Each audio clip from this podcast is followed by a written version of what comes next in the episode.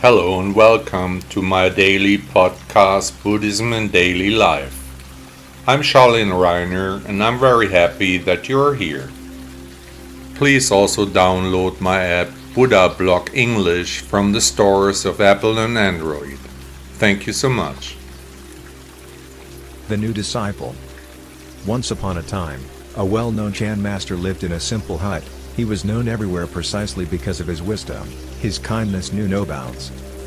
When one day a thief stood in the middle of his hut and shouted money or life, the master reacted calmly, did not let himself be intimidated, and said to the thief, Here on the table is my money, take what you need, but leave me enough money so that I do not have to suffer hunger tomorrow.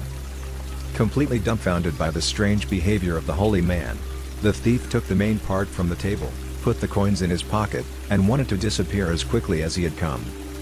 The master shouted after him that he should kindly thank him when he gets something, the thief turned around in amazement, said thank you, and was gone. A few days later, the thief was caught in another act and arrested. When questioned by the police, he confessed to all the crimes, including the burglary at the Chan master's house. When the master was questioned by the police about the theft, he said, Nothing was stolen from me, I gave him everything freely, he even thanked me politely, there must be a misunderstanding here. The thief was convicted for the other acts, during his time in prison the master visited him frequently. When the sentence was served, the man was released. His path immediately led him to the old man who had done him so much good. Master, I want to become your disciple, he said, and the wise man smiled with satisfaction and joyfully accepted the new disciple.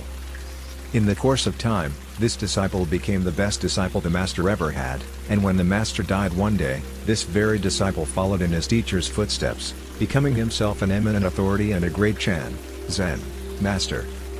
In order to see clearly, it is often enough to change the direction of one's gaze. Antoine de Saint-Exupéry, French writer, 1900 to 1944. This change of the direction of view was taught 2,500 years ago by the historical Buddha. Almost all people, things or incidents can be seen this way or that way, and there are the most different opinions about everything. It is important to have the willingness to recognize and understand that there are several ways to look at, to mean, to think, to feel. What I think is right, another thinks is wrong. The general error begets the error of the individual. And, in its turn, creates the general error.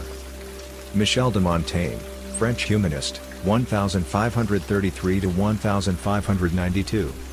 Did you enjoy the podcast? Thank you for listening to Buddha Blog.